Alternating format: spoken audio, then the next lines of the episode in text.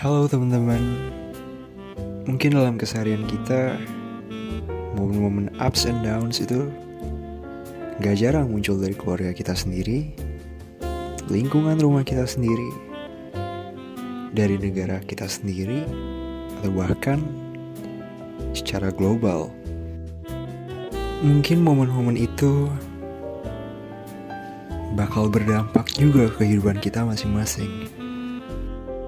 Di sini kita akan bahas seputar isu yang sedang terjadi di masyarakat dunia maupun lokal, ataupun yang sedang hangat di media sosial. Dan kita akan bahasnya dengan obrolan yang menarik.